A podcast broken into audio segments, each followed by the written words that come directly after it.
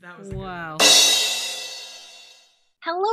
Everyone, and welcome to another episode of Straight Up Missing. My name is Jocelyn. I'm the brunette. We've got Katie. She's the redhead. Hello. And we have Carly. She's the blonde. Hi. Carly's coming at us with another straight up missing persons case. Tonight we're talking about Kyla Gabrielle Porter. She was 19 years old when she was last seen in Holiday, Florida on February 15th, 2008. So at the time, she was living with her older sister Lynn and Lynn's two children on Blossom Lake Drive. And Kyla had called her sister that evening to tell her that she was at a party, but she'll be home in about an hour. And that would be the last time her sister ever spoke to Kyla. And Kyla never came home that night, was never heard from again. No more parties. No more parties. No more parties. Stop Hiking and going to parties. parties. We're done. No more parties. We're done. So shortly before she disappeared, Kyla had actually returned to Florida from Georgia. She had been living there for a little while with her fiance, but her fiance ended up getting jailed on a drug charge. So couldn't find his name anywhere. He gets put in jail for on a drug charge. So she decides lives I'm going to go home to Florida and be with my family and figure things out. So she goes home. She was like reportedly really depressed about her relationship, but like, of course. And her mother, Teresa, would end up telling CNN that her daughter was struggling to find her way in life. She was just really lost at this point. And along with the depression, Kyla had also been clinically diagnosed with bipolar disorder, but it's unknown whether this played any part in her disappearance. Either way, she was going through a change and like a tough time. And she's only 19 years old. So while she was living with her sister Lynn and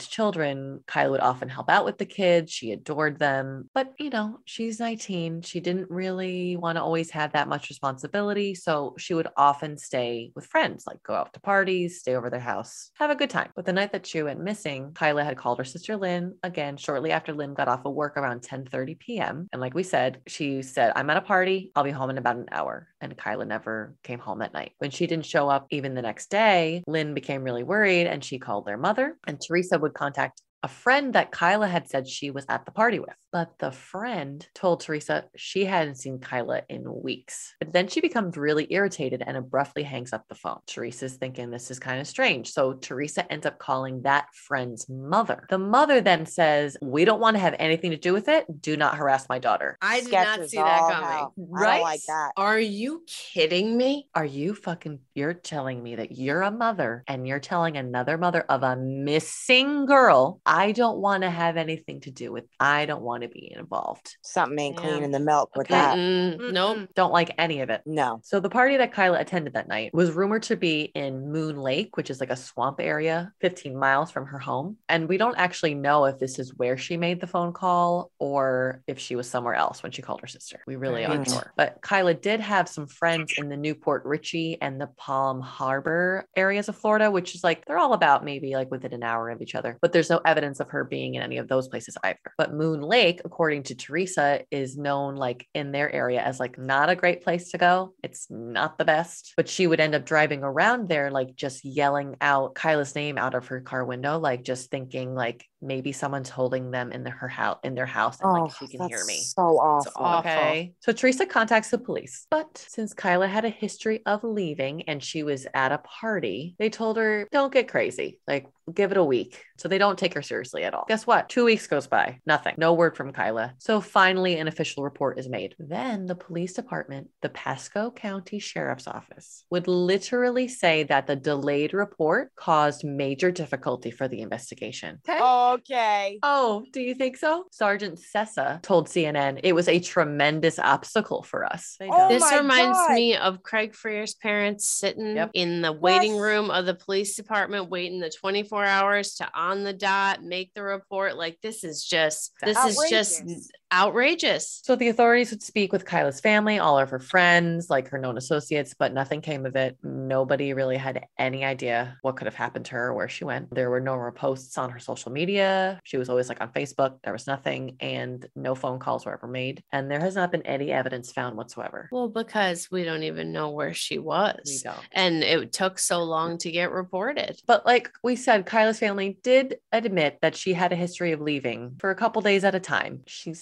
19. She had a fiance. You know what? Okay. But every time she would go, she always kept in touch some way, shape, or form with her sister, her mother, anyway. And she was never gone for very long. And it was very unusual for her to have been gone this long without any sort of contact. And guess what else, Quins? Guess what fucking else, Quinnies? Oh, was she at a party that was already a bad start? Guess what she left behind, Quinn's? No. Her purse. She left her purse behind, Quinny. She left her purse and her ID. She literally just left with the clothes on her back. no. And no. apparently didn't even have a cell phone because the Tampa area phone from which Kyla called Lynn was untraceable. So according to Lynn, Oh. yeah. So Lynn had a prepaid Metro PCS cell phone. So when Kyla called Lynn, she's like, I'll be home in an hour. Fine. Okay. But she ends up not coming home. But Lynn's prepaid phone will only store 10 numbers in the call history. Mhm. And once that his number has been reached, it will just automatically delete numbers. So by the time that Lynn realized how important that number that Kyla would have called her from was, it had been long deleted from her phone. I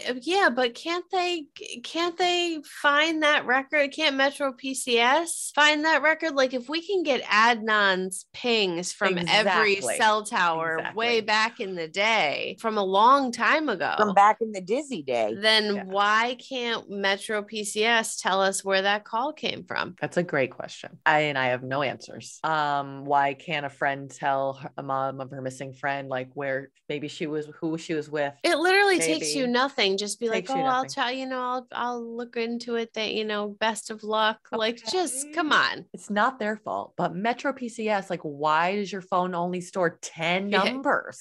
The fuck, like, come on. You can do Get better. it Can than we that. together. chill with the storage? Metro. Like, can we figure it out, please? Kyla's family obviously are heartbroken and they've continued to search for Kyla over the years. They have pleaded with the public many times for any information and they just want Kyla to come home. Teresa has said, I spend 24 hours a day with this on my mind. I just want somebody to come forward and tell me what happened to my daughter. There's very little information in, available in Kyla's case. We really have no idea what happened or where she was or who she was with the day she went missing, but foul play is definitely suspected. Um, her case remains unsolved. She would be 33 years old at the time of this recording. She's described as a white female with brown hair and brown eyes. She's five foot four and 125 pounds. She was last seen wearing flip flops and possibly costume jewelry. Like that's all we have to go off of. Again, she doesn't have her purse or her ID on her, anything like that. So she definitely could not have gone very far, in my opinion. Don't know about the fiance. Apparently, everybody that the, the police talked to have alibis, but because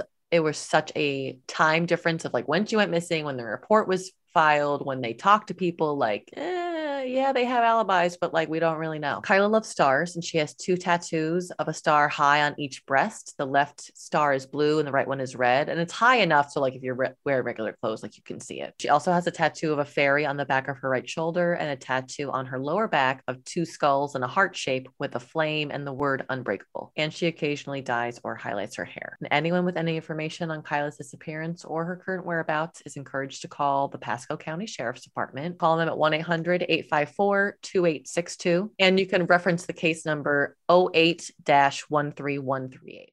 Listen to Straight Up Evil.